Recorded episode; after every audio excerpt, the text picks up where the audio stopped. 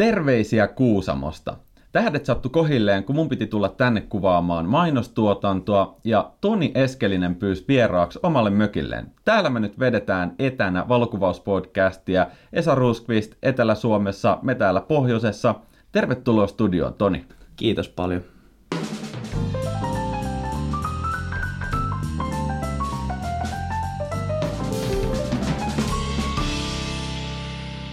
Tämäkin valokuvauspodcastin jakso on äänitetty yhteistyössä Fotonordikin kanssa. Fotonordik on juuri se palveleva kamerakauppa. Ja sitten asia. Toni, tänään oli suhteellisen aikainen herätys. Mitä oikein tapahtui?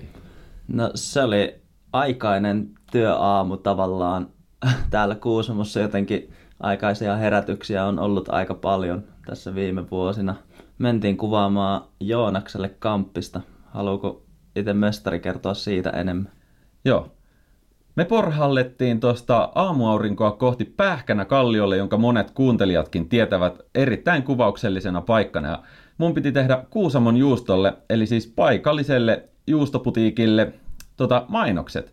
Erittäin mageet on tulossa, tai saattaa olla, että tässä vaiheessa kun jakso on ulkona, niin ne on jo julkaistu mutta tota, sitten me tehtiin siinä Outdoor Finlandia pikku Reels-pätkää, pistetään tota Outdoor Tomppa ja Jomppa sinne heilumaan Pähkänäkalliolle chigailemaan. Ei nyt saatu parasta mahdollista valoa aamulla, niin käy monesti, mutta itse asiassa eikö se ollut aika mukavaa, että oli semmoinen tasainen, ö, pilvinen, erittäin flätti valo? Joo, itse asiassa yksi ihan sellainen lempi kuvauskeleistä niin kuin mun mielestä tollai vähän muuri, jotenkin sateen utuinen tunnelma. Ja sulla sattuu olemaan mukana myös semmonen kamera ja linssi, että kaikki näyttää ihan priimalta. Palataan myöhemmin tuohon kalustopuoleen, mutta hei Toni, ensin käsitellään vähän sun taustoja. Se on hyvä käsitellä. Mistä valokuvaus lähti sun kohdalla liikenteeseen? No se lähti tuon mun edellisen elämän jälkeen. Tässä nyt tällä hetkellä ollaan jo menossa ehkä toni 3.0, mutta toni 1.0 oli jääkiekkoilija Toni ja kun se saaga tuossa tuli päätökseen, voidaan mennä tähän urheiluaspektiin vielä myöhemminkin tarkemmin, mutta sen päättyessä niin jäi aika paljon aikaa ja energiaa, olin kuitenkin vielä nuori mies silloin ja intohimo löytyi kiitollisen äkkiä sitten kuvaamisesta ja luonnosta. Ja... Sä ehdit kuitenkin pelaa lätkää joku 20 vuotta, käsitinkö mä oikein? No lähestulkoon. Mä aloitin, kun mä olin kuusivuotias ja tulin Eskarista kotiin kertoa äitille, että illalla on treenit. Ja sitten se päättyi, mä olin ehkä vähän päälle 20 vuotta sitten, kun se päättyi. Et kyllähän siinä tuli niitä vuosia. Okei, no mua kiinnostaa tietää, että miten sä päädyit vaihtaa sen jääkiekkomailan tuohon niinku kameraan. Et nykyään ei lauota enää kiekkoja, vaan jotain ihan muuta. Joo, nykyään lauotaan kuvia ja videoita. Se oli yksi syksy, kun mä olin pelannut Suomessa jo joku sen kauden ja mä halusin vielä nähdä jääkiekon kautta jotain muuta. Mä halusin katsoa sen kortin, että mitä sillä on vielä annettavaa mulle.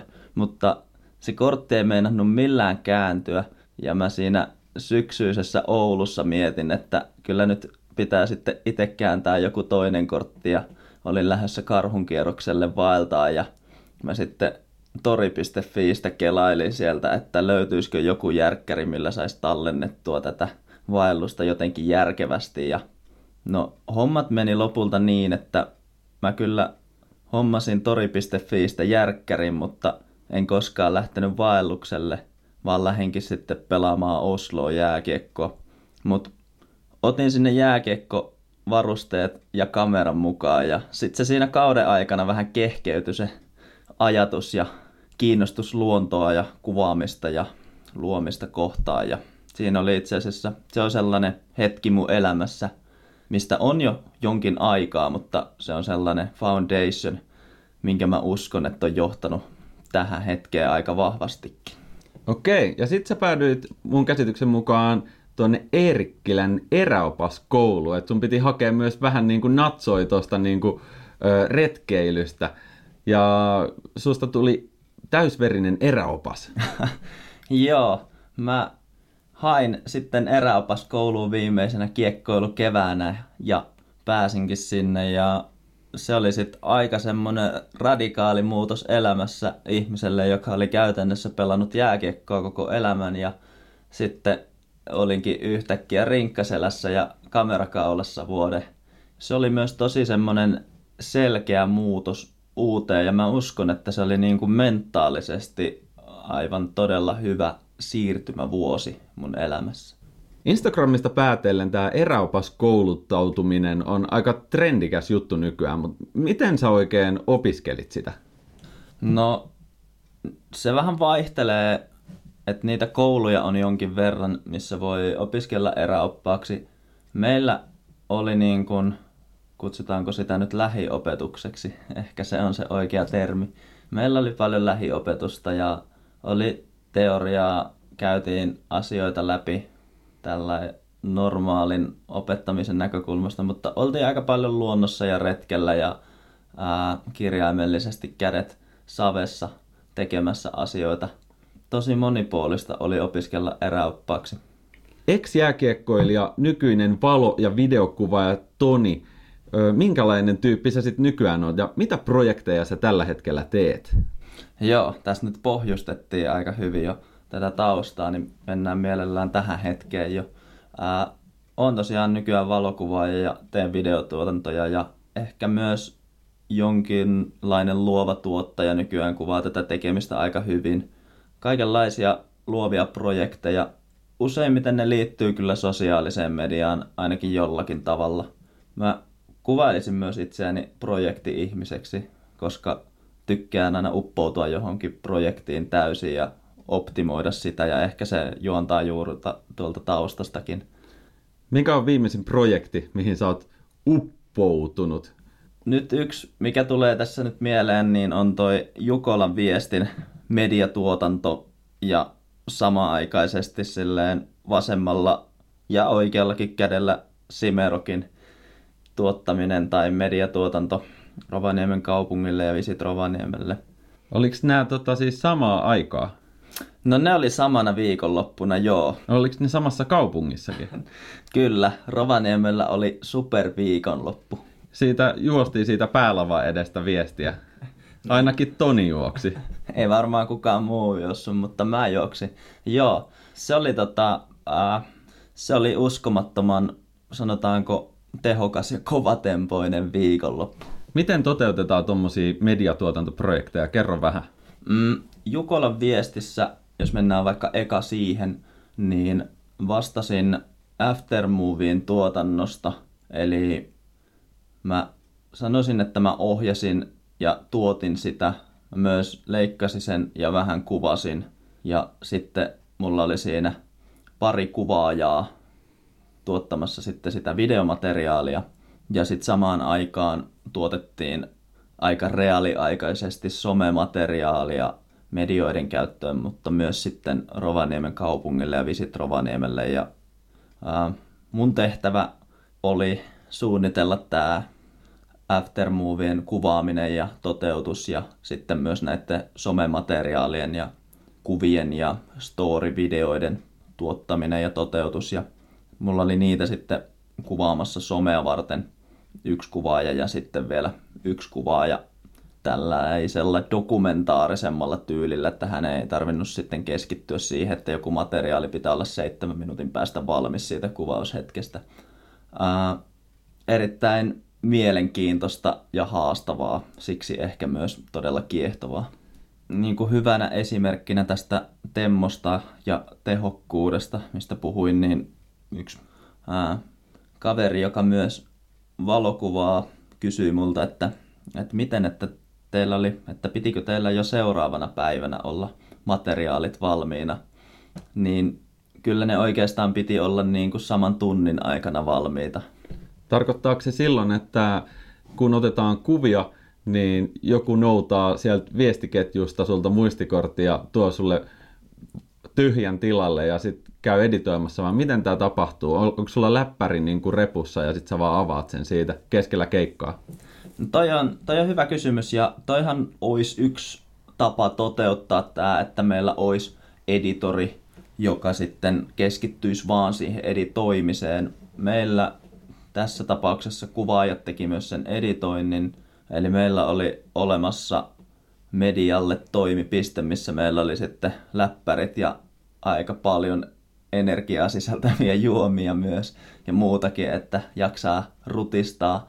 Mutta tota, sinne sitten ää, Jukolan viestissä, kun on kenttäosuuksia ja näissä nyt tai niin kuin tapahtuma-alueella tapahtuu asioita. Tässä tapauksessa se oli Rovaniemen raviradalla ja sitten tapahtuu maastossa, niin kaikki mitä tapahtui raviradan lähellä, niin sitten tultiin editoimaan läppäreillä ää, media, medialle tarkoitettu paikkaa ja sitten taas maastossa mä tuotin itse asiassa itse sitten aika paljon maastosta sitä somekuvaa ja materiaalia, niin niitä mä sitten editoin ottamalla raakakuvat suoraan kännykkään ja mobiili Lightroomilla presettiä päälle ja pienet viilaukset ja menoksi mediat eteenpäin. Et mä tein sitten silleen, että mulla oli siinä valokuva ja videokuva, jotka kulki eellä aina kun vaihdettiin paikkaa, niin mä silmäkulman yläosalla näin, mihin pitää kävellä ja kävellessä sitten editoin ja latailin matskuja nettiin.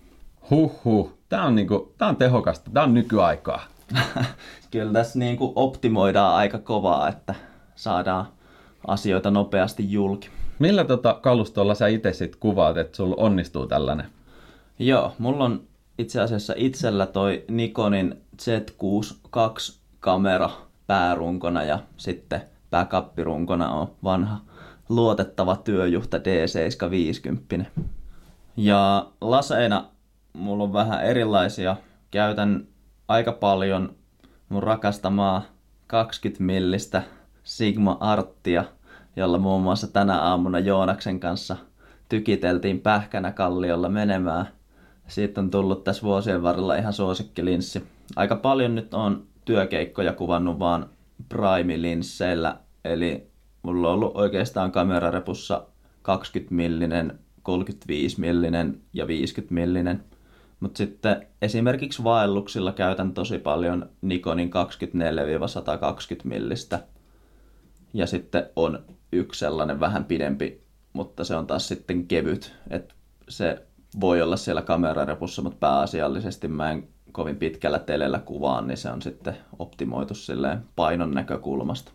Mä en ollut jostain syystä kuullut edes tästä Simerokista ennen kuin sä siitä mainitsit mulle, mutta sun vasen ja oikea käsi ehti siis kahteen eri tapahtumaan, mutta mitä siellä Simerokin puolella oikein tehtiin? Joo, äh, mä tuotin siis samana viikonloppuna Jukolasta materiaalia ja sitten myös Simerokista. Simerokko musiikkifestivaali, hyvin klassinen sellainen kaavaltaan. Siellä oli kolmipäiväiset festarit käynnissä ja mä olin sitten Simerokissa perjantaina kuvaamassa ja sunnuntaina Jukolan viesti käytännössä tapahtui lauantai-aamupäivästä sunnuntai-aamuun, joten tässä kun niitä teoriassa tunteja ennen tapahtumia laski, niin tajusin, että se on ihan mahdollista kuvata perjantaina Simessä, lauantai Jukolassa, sunnuntai Simessä. Et se oli aikamoista ryöpytystä sitten paikasta toiseen, mutta tota, hauskaa oli. Ja tosiaan siinä sitten tuli ehkä oma henkilökohtainen ennätys. En mä tiedä, onko tämä nyt välttämättä hyvä tai huono tai positiivinen tai negatiivinen asia, mutta viiteen vuorokauteen tuli sitten nukuttua 12 tuntia yhteensä ja ei siksi, että en olisi saanut unta, vaan oli aika paljon siinä projektia tulilla niinä päivinä. Voi vaan kuvitella, millainen flow ja adrenaliini on päällä. No joo, siinä tosiaan Jukolan viesti, kun loppu sunnuntaina puolen päivän aikaa ja tiesi, että ensimmäinen keikka alkaa kahden kolmen aikaa iltapäivällä Simessä. Siinä oli sellainen kaksi tuntia väliä hengättää ja juoda kahvia, niin tota, kyllä mä vähän mietin, että huh, huh tulee pitkä ilta ja kaikki kunnia pyhimykselle, mutta se oli ehkä semmoinen keikka, kun meinas vähän silmäluppasta. Onneksi sitten Halo Helsinki räjäytteli illalla musiikillista pankkia ja muutakin, niin sitten taas pysy hereillä ja jakso kuvata ja tuottaa materiaalia. Mites tota, mä ymmärsin, että Joonas, sullakin on ollut yksi aika mielenkiintoinen projekti tässä viime aikoina ja mun mielestä kaikkien pitäisi kuulla siitä. Sä viittaat varmaan tämmöiseen konserttiin. Me järjestettiin tota tuolla Norjan Lofoteilla klassisen musiikin konsertti Vuonossa. Sillä lailla, että roudattiin piano toisen katamaraanin päälle, PA toisen katamaraanin päälle, yleisö, yleisö tuli paikalle, ajettiin sinne Vuonoon keskelle Trollfjordi-nimiseen paikkaan ja räväytettiin konsertti. Mä sain konserttipäivän aamuna vähän semmoisen negatiivisen viestin, että valitettavasti meillä ei nyt ole sit toista videokuvaa. Ja sitten selvä, eihän, eihän näitä ole kuin toisaalta kaksi videokameraa ja drone, että kyllähän mä noin niin kuin hoidan. Sitten tuli hetken päästä seuraava viesti, että, että meillä ei ole myöskään stillikuvaajaa. No sitten mä mietin jo, että voi paska, että tota, kai se on pakko yrittää tehdä videot ja stillit itse näillä tavaroilla, mitä löytyy. Sen jälkeen tuli tieto, että meillä ei ole äänittäjää, joka äänittäisi tämän konsertin. No, mä nielasin jo kuivaa kurkkua, kirosin hiljaa ääneen ja sanoin, että onhan mä nyt asioita ennenkin äänitellyt. Ei nyt välttämättä podcastin kuuntelijoille ole aina tämä mun äänityksen laatu tullut aina parhaassa valossa esiin, mutta tosiaan mun musiikkitaustani tukee kyllä paljon tällaisia äänitysproduktioita. Ja mä sanoin, että no selvää sitten, hoidetaan. Ja sitten tuli vielä yksi puhelu, että Joonas, et, et sä osais miksata, että pitäisi se piano ja systeemit miksata niihin PAC. Meni pieni hetki ihan hiljaa istuskelle ja nyökytellen päätä, että ei auta, ei auta kun mennä ja tehdä. Homma toteutettiin niin, että mä olin asettanut yhden videokameran pianon vierelle kolmialalle. Sen tarkoituksena oli käytännössä filmata koko konsertti, ja siitä mä saan mun leikkauspöydälle semmoisen niin baselinein, jonka päälle pystyy lähteä rakentaa sitten B-rollilla, eli toisella videokameralla ja dronella tehtyjä materiaaleja kuvituskuvaksi. Sitten mä valitsin näiltä katamaraaneilta noin kuusi erilaista kuvakulmaa, joiden välillä mun piti liikkua kesken konsertin. Tietenkin haamun hiljaa, koska mä en voinut häiritä myöskään sitä niin kuin nauhoittavaa mikrofonia, tai niitä oli kaksi. Ja sitten mun piti vielä luottaa luojaan ja omaan intuitioon ja ammattitaitoon, että mä osaan laittaa ne nauhoitukset sen verran matalalle, ettei mikään klippaa. Sitten sormet ristiin ja kylmäpäisesti näiden kappaleiden aikana liikuin niillä katamaraaneilla. Artisti oli itse kertonut mulle, että neljännestä biisistä kannattaa sitten tehdä se niinku lyhyt video. Että se on, se on se paras biisi. Neljännen biisin kohdalla mä totesin, että tämä on se kaikista huonoin biisi. Et luojan kiitos, mä oon jo nauhoittanut onneksi yhdellä kameralla koko konsertin. Mä itse asiassa päädyin tekemään sen siitä julkaistun videon konsertin ensimmäisestä kappaleesta. Stillejä oli huomattavan helppo ottaa näiden videoklippien välissä, koska elektronisella sulkimella kamerasta ei lähde mitään häiritseviä ääniä sitten sinne tota nauhoitukseen. Dronea mä operoin niin, että konsertin about puolessa välissä mä nostin sen ilmaan ja ajoin aina yhden kierroksen dronella, jätin sen sinne ilmaan, heivasin kännykäohjaimen sivuun ja jatkoin videon tekemistä. Otin pari videoklippiä, otin kymmenen stilliä, palasin dronelle, ajoin taas dronella uuden kierroksen, jätin dronen sivuun ja tavallaan tällaista niin kuin rumbaa mahdollisimman häiritsemättä niin yleisöä tai artistia tai mitään muutakaan. Keikka loppu, kaikki tykkäs siitä. Kukaan ei varmaan ole ennen järjestänyt klassista konserttia keskellä vuonoa, ainakaan katamaraanien päällä. Mua vaan rupes pelottaa, että mitähän tämä ääniraita on syönyt. Mä en kauheasti sitä samana päivänä pystynyt kuuntelemaan, koska jotenkin oli sellainen niin kuin loppuun palanut olo, ja menin sitten nukkumaan seuraavana aamuna. Tuoreilla silmillä kuuntelin tämän äänitteen. Totesin, että voi herra jumala, tämä pianohan rämisee niin kuin vanha merirosvo flygeli konsana. Että me oltiin avattu tosiaan se kansi siitä, jotta se näyttää mageammalta. Mutta koska oli vanha piano, niin siellä oli muutamia, ehkä semmoinen kuusi tai seitsemän eri kosketinta, jotka aiheutti semmoista aika härskiä kolinaa, ininää tai jotain muuta säröä. Auditionissa, joka on tämmöinen Adoben audio-editointiohjelma, niin siellä on kyllä mahdollista tehdä semmoisia notch-filttereitä. Niiden tarkoitus on löytää tiettyjä taajuusalueita, joille voidaan antaa jotain efektiä tai esimerkiksi hiljentää tai korostaa. Meni varmaan puoli päivää, kun mä yritin löytää sieltä niitä eri koskettimia, että no onko se nyt toi, niin kuin, toi hertsialue, mikä pitää vaimentaa. Ja pikkuhiljaa sitten onnistu. Haasteena tietenkin se, että mä editoin tommosilla kuulokkeilla, ja kuulokkeissa on audiovasteet on ihan erilaisia kuin silloin, kun kuunnellaan älypuhelimelta tai tietokoneelta. Et sit kun sen niin kuunteli tietokoneelta tai pisti kännykälle, sieltä löytyi taas jotain uutta ininää tai rahinaa tai surinaa. Se oli vähän niin pizzataikina oikeasti, että sitä piti muovata ja sitten sen piti vielä antaa turvota ja sitten vielä vähän painella ja pikkuhiljaa siitä syntyi ihan kuuntelukelpoinen audio. Hyvä asia oli se, että mulla oli todella paljon tätä V-rollia, joten mä sain rakennettua niistä erilaisista klipeistä just siihen ensimmäiseen kappaleeseen semmoisen mukava temposen videon. Yksi iso haaste oli se, että se ensimmäinen kappale kesti jotain kuusi ja puoli minuuttia. Nyt klassisen musiikin ystävät tietää, että ne biisit ei ole mitään A, B, A, B, C, B radiohittejä, vaan oikeasti niin kuin soljuu eteenpäin kuin kiemurteleva joki konsanaan. Niin tota, se oli aika vaikeaa leikata sellaiseksi somemittaiseksi pätkäksi, että sieltä piti löytää kohta, jossa toistuu joku sama asia, joka toistuisi sitten siellä sen biisin loppupuolella, ja sitten se biisi toivottavasti jo loppuu ei sellaista kohtaa löytynyt. Mutta pienillä lisäefekteillä piti käydä hakemaan tuommoisesta pienillä lisäehostuksilla se saatiin onneksi toimimaan. Mä latasin freesound.org-nimisestä palvelusta tämmöisiä laineen niin kuin rannalle lyömiä ääniä. Tiedätkö kun aalto kaatuu, niin siitä saa semmoista pientä merellistä tunnelmaa ja sen taustalla mä pystyin vaihtamaan sitten sen biisin keskeltä suurin piirtein sinne loppupuolelle. Tätä tietenkään ei suunniteltu etukäteen, joten se oli aivan niin kuin herra haltu, että mitä loppujen lopuksi syntyy, mutta ainakin kaikki, jotka on sen nähnyt, niin on ollut suhteellisen vakuuttuneita. Ja stillit nyt on ihan peruskauraa, että ne editoitiin Lightroomissa nopeasti, ei muuta kuin liveksi. Tämä, tämä on aivan uskomaton keissi. Mulla nousi hiki sitä kuunnellessa.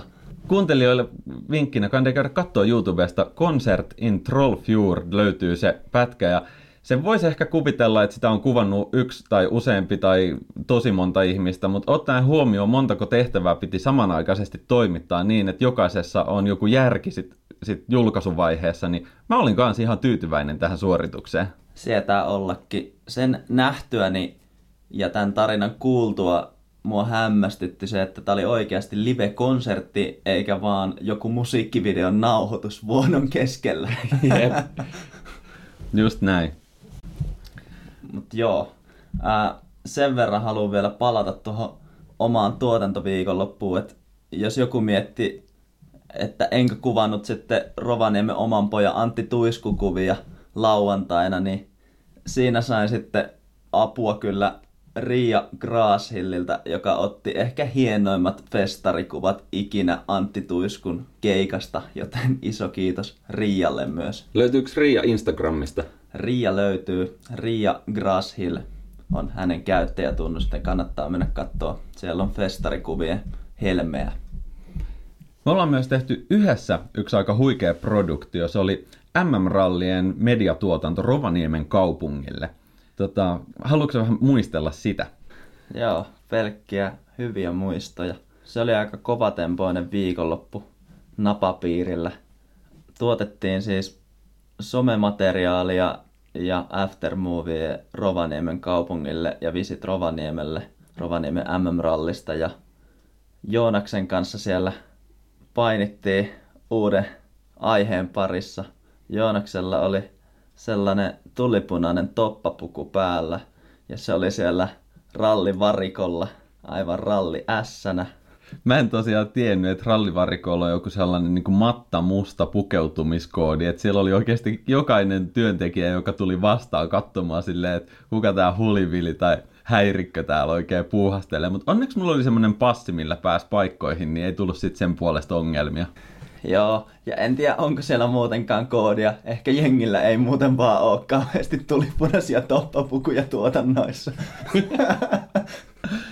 Mä tosiaan vastasin tästä varikon ympärillä tapahtuvasta actionista ja sä juoksit siellä ralliautojen perässä maastossa. Sitten otettiin puhelinyhteyttä silloin, kun suhun sai mitään yhteyttä ja sovittiin, että milloin mennään editoimaan. Editoitiin samana päivänä, julkaistiin samana päivänä koosteet. Sulla oli jotain hauskoja tapahtumia, sä näit siellä tota, paikallisia muun muassa jossain kuppiloissa. Mikä se yksi hyvä tilanne oli, kun sä olit editoimassa jossain Esson baarissa? tai näin paikallisia kuppiloissa kuulostaa silleen tehokkaalta tuotannolta. Uh, joo, mä vedin siellä pitki erikoiskokeita ja sit siinä oli sellainen haaste, että kun osassa niistä erikoiskokeista ei ihan hirveän hyvin kuulunut nettiyhteydet ja sit piti aina hakeutua editoimaan ja lähettämään kuvia sellaisiin paikkoihin, jossa ne kuulu. Yhdet editit mä tein Kemijärven ABCltä viereisten pappojen ihmetellessä, että kuinka tämä media näitä kuvia manipuloikaan. No ei ollut kyse ihan siitä, vaan ihan Lightroom preseteistä. Ja sitten Vantauskosken K-Marketin kahvilassa oli kans aika sellainen hyvä rallimeininki, rallipöhinä päällä. Siellä oli tämmönen italialainen rallikaksikko sitten seuraamassa tunnelmia telkkarista ja siihen sitten olettaisi, että paikallinen kokenut ralliherrasmies tuli ehkä muutaman promille laita myötäisessä kysymään pojilta, että mistä pojat on kotoisin. Pojat sanoo, että Italiasta. Ja sitten tämä vanhempi konstaapeli jatko, että you are so kind. Ja sitten tässä tuli ehkä tämmöinen kulttuurien välinen pieni eriäväisyys ja italialaiset pojat totesivat, että you are so kind too. Ja sitten tämä konstaapeli, hän ei ollut siis oikeasti poliisi, mutta puhun vanhemmasta konstaapelista, hän tuijotti näitä italialaisia nuorempia veijareita silmiin aika tiukalla katsella ja vastasi, että no I'm not. Ja sitten seurasi semmoinen syvä hiljaisuus. Mä pidätin naurua puolen metrin päässä läppärin takana ja mietin, että mitä noin italialaiset miettii, että pitääkö juosta vain nauraa. Ja siellä oli aika semmoinen, se oli semmoinen kulttuurien mahtava kasvisso se keitto. Siellä oli niin kuin tunnelmaa ja ralli yhdisti ja hienohan sitä oli seurata. Ja tuo on kyllä niin kuin yksi asioista, joista on kiitollinen tällä valitsemallani polulla, että tämä on vienyt aika siisteihin ja eriskummallisiin tilanteisiin ja aina oppii kyllä jotain uutta ja kokee jotain uutta ja se on ehkä siisteimpiä asioita itse asiassa kuvaamisessa. Joo, sunkaan oli tosi mukava työskennellä, koska silloin kun mun sormet tärisi väsymyksestä, niin sä olit vaan, että let's go, uutta, uutta haastetta kohti siellä. Me tehtiin tosiaan tämä Aftermovie Rovaniemen kaupungille ja pääsponsori oli tilannut toisen Aftermovie joltain toiselta tuotantoyhtiöltä. Vaikutti siltä, että niillä oli vähän vielä enemmän tota rautaa ja rahaa niiden autoissa. Mutta nyt kun mä sen näin, niin kyllä on pakko sanoa, että rehellisesti meillä oli ehkä jopa parempi. No joo, mä jotenkin oletin, että heiltä olisi tullut päräyttävä pätkä, mutta kyllä täytyy antaa kiitosta Joonas Linkolalle, että kyllä siellä edittipöydällä raksutteli taideteos rallista. Vantauskoskelta takas Kuusamoon. Tota, puhutaan hetki luovuudesta. Vantauskoskelta takas Kuusamoon. Toni, mun mielestä olet erittäin positiivinen tyyppi ja monesti sun kasvoilla on leveä hymy. Miten luovuus voi luoda onnellisuutta? Samaa voi ihan alkuun sanoa kyllä myös sinusta. Harvemmin näkee murjotus naamalla Joonasta.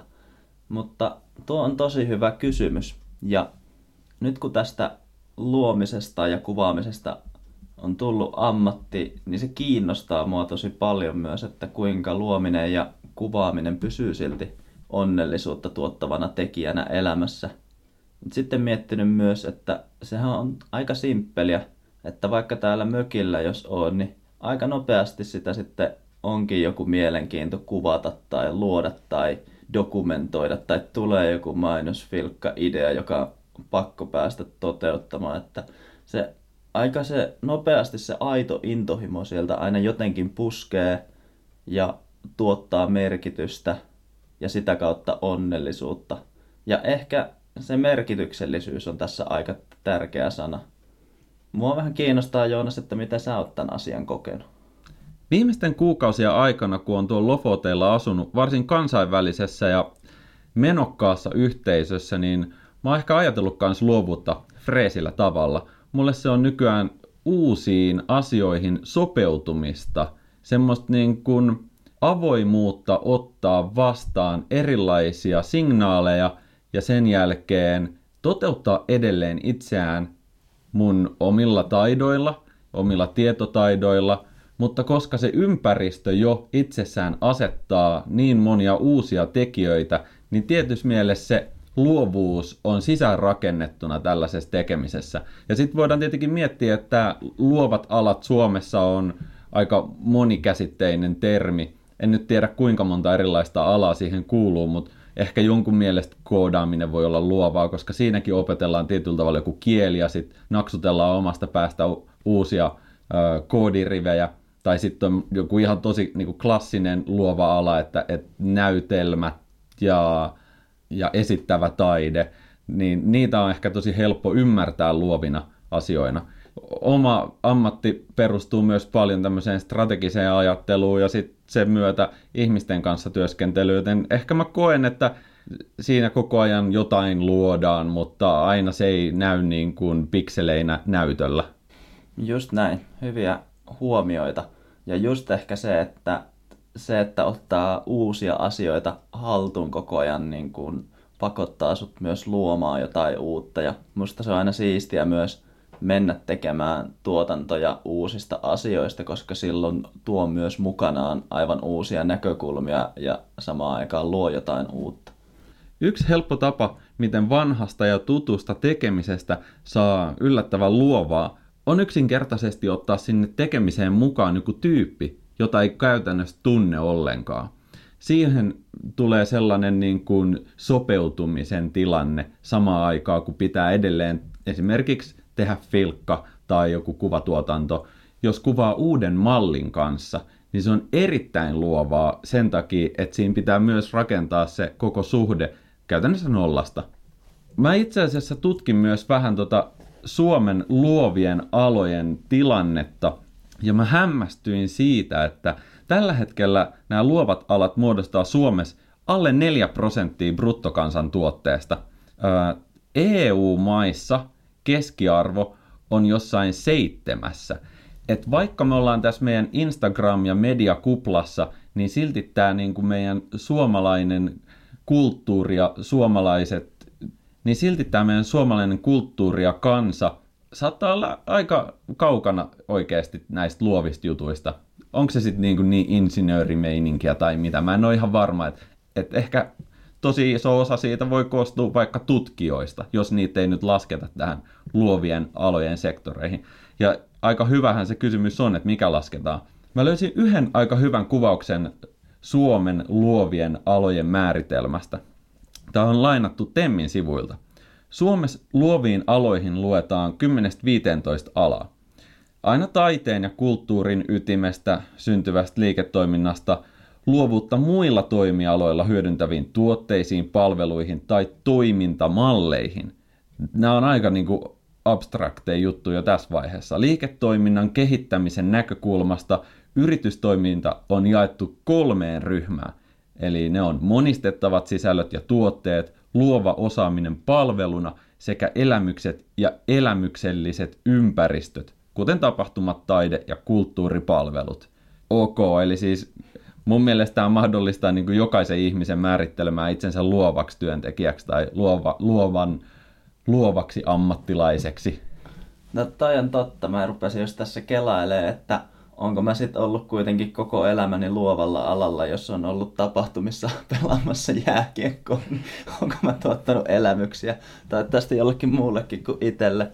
Ää, toi on hyvä kysymys ja luovat alat on mun mielestä tosi mielenkiintoinen puheenaihe ja ää, ehkä niin kuin se työkulttuuri just vaikka TV- ja elokuva-alalla ja että onko tässä mitään työkulttuuria edes lopulta olemassa ja mikä, miten ihmiset tätä asiaa toteuttaa. Niin nykyään erityisesti tällainen mediayrittäminen on aika oma-aloitteista ja toiset löytää sieltä niin kuin omat aikataulut ja vastailee vaikka maileihin keskellä yötä, mutta sitten on niin kuin vakiintuneita työsoppareita tarjoavat tuotantoyhtiöt, joissa ollaan niin kuin edelleen ysistä viiteen, että, että saman alan sisällä on todella paljon erilaisia toimintamalleja. Joo, ja mua kyllä vähän hurjastuttaa näillä luovilla aloilla, kuinka esimerkiksi siitä, että tehdään töitä yöt ja päivät, on tullut jossain määrin normaalia, tai vaikka jonkun mailin lähettäminen just aamuyöllä on, on tavallista. Tai voihan se ollakin jollekin oikeasti, kun unirytmi heittelee kuvatessa vaikka revontulia yöt. Ja toisaalta yrittäjänä niin pitäähän sun pystyä tekemään töitä silloin, kun on flow päällä ja siltä tuntuu. Mutta ettei ihmisten tekemisestä tulisi sellaista kuvaa, että näinhän tämä menee ja ei tällä alalla kukaan nuku.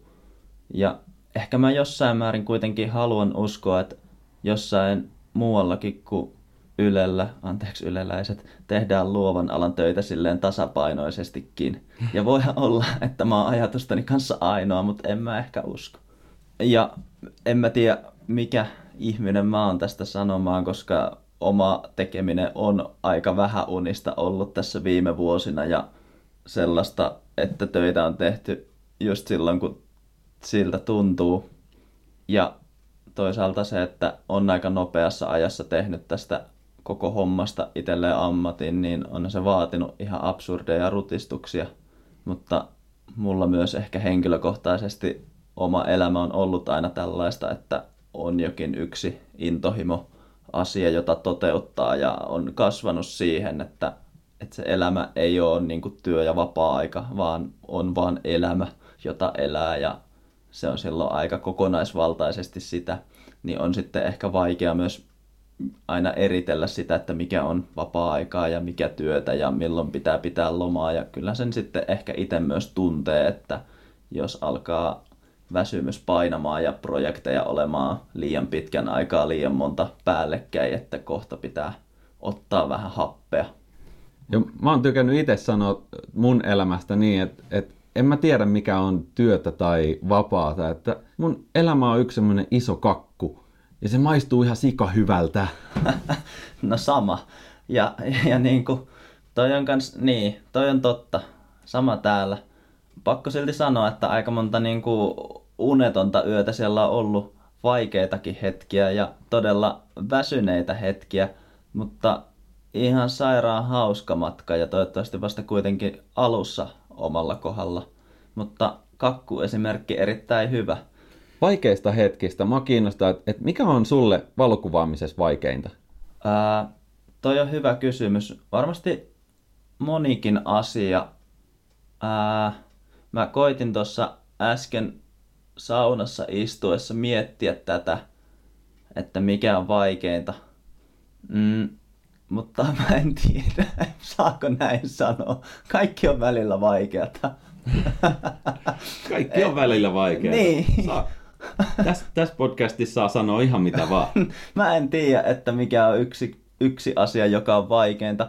Ehkä myös ää, tykkään sille kehittää niitä osa-alueita, mitkä on vaikeita. Että ei joku, joku, mikä on todella vaikeaa, ei pääsisi jotenkin korostumaan ihan absurdin vaikeaksi. Meikö sä silloin YouTubea ja kirjoitat, että how to sleep better? Joo, mä, mä oon kattonut valokuvaamiseen luotuja videoita YouTubesta, opetusvideoita ja kaikkea varmaan oikeasti yhden yliopiston verran palehtelematta. Ja se on myös kyllä semmoinen vinkki, jos haluaa oppia kuvaamaan, tai ainakin henkilökohtaisesti kun opin visuaalisella tavalla, niin se on ollut kyllä semmoinen, millä on oppinut kuvaamaan. Mikä on valokuvaamisessa parasta? No äsken jo vähän viittasinkin se, mutta kyllä se kaikki, mihin se on mut vienyt ja miten mä oon oppinut katsomaan maailmaa. Et en mä usko, että mä ihan muuten vaan vaikka lauantai-aamuna heräisin neljältä ja haikkaisin jonnekin tunturin päälle katsomaan aamuusvaa. Mutta sitten kun siellä on ja se aurinko nousee siihen päälle ja se maisema elää ja oot vielä muistanut aamulla keittää termarin kahvia mukaan, ja ottanut muutama hienon kuva ja katot sitä hetkeä siinä kahvin kerran, niin sit aika monesti kiittää itteensä. Et no, noissa hetkissä mä oon monesti miettinyt, kun ihmiset on silleen, että pystytkö sä elämään näitä hetkiä ilman ottamatta kuvaa, mutta mä koen sen niin, että mä en olisi ikinä päässyt niihin hetkiin, jos mä en olisi kuvannut.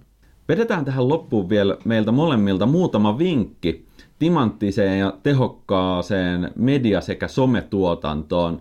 Oli kyse sitten tapahtumista tai mistä tahansa muista hullunkurisista projekteista. Haluatko aloittaa? No mä voin aloittaa.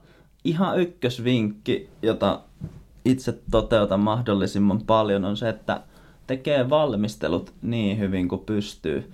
Koska tapahtumat on monesti hektisiä ja joissa tulee yllättäviä asioita nopeasti, niin mitä enemmän asioita on tehnyt etukäteen helpottaakseen sitä projektia, niin sitten siinä huomaa siinä projektia tehdessä, että kiitos kyllä seisoo siinä työssä, minkä on tehnyt. Ihan silleen tosi konkreettisina esimerkkeinä, niin vaikka Kuustok musiikkifestareille olin tuottamassa sosiaalista mediaa nyt kesällä ja tein meidän sometiimille sinne presetit Lightroomiin, jotta ensinnäkin sen some-fiidi näyttäisi sen festariviikonlopun aikana yhteneväiseltä, mutta etenkin siksi, että meillä oli siellä käytössä tiimillä viisi presettiä, joista vähintään yksi aina sopi joka ikiseen valoon, mitä sieltä lavalta voi tulla tai hetkeen. Ja sitten kun on tosi kiire editoida, että meillä oli siellä silleen, että kun keikka alkaa, niin sitä kuvataan vartti ja sitten oliko 15 minuuttia vai puoli tuntia aikaa saada postaus ulos. Ja ainakin itse tykkäsin tehdä ja vielä keikoista, niin se oli semmoinen, että kun ne presetit oli siinä nopeasti ja tiesi, että ne toimii, niin se helpotti paljon. Ja tuossa vaikka toinen esimerkki samasta tapahtumasta oli se, että kirjoitti kuvatekstit valmiiksi etukäteen niin paljon kuin pysty. Toki jos joku vaikka kosii kesken keikan, niin sitten on pakko vähän muuttaa. Tapahtuiko näin? No ei tapahtunut, mutta olin tavallaan kyllä varautunut siihenkin. ja valmistautumisesta niin kuin, sitä voi tehdä niin monella tapaa, että myös niin kuin, hommata itselle riittävästi energiaa ja akkuja ja muistitilaa, että tuommoiset asiat on sille elintärkeitä sit siinä, että ei joudu kesken tapahtuma soveltaa vaikka sitä, että loppuu akut kesken tai loppuu muistit kesken tai loppuu energiajuomat kesken, kun pitäisikin vielä jaksaa Jukolan viestissä 5.30 seistä sateessa suolla. Mä käsitin, että sä oot seuraavaksi lähes lataa sun omia akkuja tonne etelän suuntaan. Se on totta. Sekin on kyllä ehkä valmistautumista kovaan joulusesonkin Rovaniemellä, mutta tarkoitus olisi tuota, ottaa lokakuussa vähän semmoista luovaa ajatteluaikaa ja samalla ehkä nyt kun maailma alkaa siihen pienesti olemaan valmis, niin myös sitten nähdä sitä eri puolilta kuin Lapista. Mun yksi hyvä vinkki tämmöiseen nopeeseen tuotantoon on moodboardit. Me tehtiin tänäkin aamuna itse asiassa mun aikaisemman kuvan pohjalta tämä tota, mainoskuva Kuusamon juustolle. Aika nopeasti se siinä syntyy, kun mulla on kännykän näytöllä näyttää sulle, että hei, Toltsen pitäisi näyttää, mutta sitten siihen tulee tuotemessiin ja se ei ollut mitään muuta kuin tekemistä vaille valmis. Tämmöiset mood, moodboardit voidaan esimerkiksi säilyä sinne Instagramiin tallentamalla, tai joku käyttää Pinterestiin, tai ottaa screenshotteja ja jättää ne sinne omaan kuvakansioon. Tapansa kullakin. Ja toinen käytännön vinkki tuli myös itse asiassa tältä aamulta. Mä olin itse ajatellut, että tämä kuva otetaan mun 14 millisellä Sigma Arti linssillä, ja tota, se ei sitten oikein onnistunut. Mä näin sen itse asiassa saman tien, kun sitä kuvaa katsoin, että tämä on mahoton juttu. Niin yksinkertaisesti polttoväliä vaihtamalla me oltiin maalissa. Ja tämän myötä haluan suositella joka ikiselle kuvaajalle, että hommataan niitä linssejä sinne muutamilla eri polttovälillä. Sulla nyt on eniten käytetty toi 20 milli, suurin osa sun Instagram-julkaisuista taitaa olla silotettu. Joo, se on hassu. Hassu ja yllättävä fakta, mutta varmaan 60-70 prosenttia ainakin mun IG-kuvista on otettu sillä. Joo, mä itse käytän 24-70 millistä, joten siinä riittää vaihteluvaraa, mutta rajansa tulee vastaan erityisesti hämärällä, koska 2.8 aukko, niin tota, tämä kiinteiden linssien käyttäminen kyllä niin kuin mahdollistaa todella hämärissä, ellei jopa pimeissä olosuhteissa valokuvien ottamisen. Oli hyvä esimerkki, kun piti kuvata tuota revontulia liikkuvasta katamaraanista ja kohteena oli toinen liikkuva, purjehtiva katamaraani. Ja... Se on edes mahdollista. no, niin. Ei siinä muuta kuin steady hands ja sitten haetaan niin kuin mahdollisimman korkeat isoarvot. Olikohan mulla joku 10 000 vai 12 800 ja siihen päälle valotusaika taisi olla sekunnin kymmenes osa. Sitten kun painaa sarjatulen päälle ja pitää vakaana kättä, niin voisi olla mahdollista, että niistä 20 kuvasta se yksi on niin stabiili, että siellä ei ole yksikään tähti mennyt viivaksi. Ja näin se oli. Toki siinä oli ihan jäätävä editointi johtuen se kohina, mutta ihan vallan mainio kuvahan siitä syntyi. Ei ole ainakaan ennen näkynyt tota, purjehtivaa katamaraania revontulia alla, tai en ole itse nähnyt. No en ole minäkään nähnyt, ja pakko kyllä ehkä silleen pienesti hehkuttaa myös siitä, vaikka mä oon sitä mieltä, että kameralla ei ole niin väliä kun kuvataan, vaan pitää osata kuvata ja sitten se kalusto tukee sitä. Mutta Nikonin Z-sarjan kuvan vakaaja on yllättävän hyvä, että mä oon ottanut revontulikuvia sekunnin valotuksella käsivaralta ja ei niistä kukaan tiedä, että onko ne jalustalla vai ei. Näihin vinkkeihin päätellään tämä podcasti. Tota, Toni Eskelinen, kiitos paljon vierailusta. Kiitos paljon, oli kunnia olla podcastissa mukana. Tämäkin valokuvauspodcastin jakso on nauhoitettu yhteistyössä Fotonordikin kanssa. Fotonordik on just se palveleva kamerakauppa.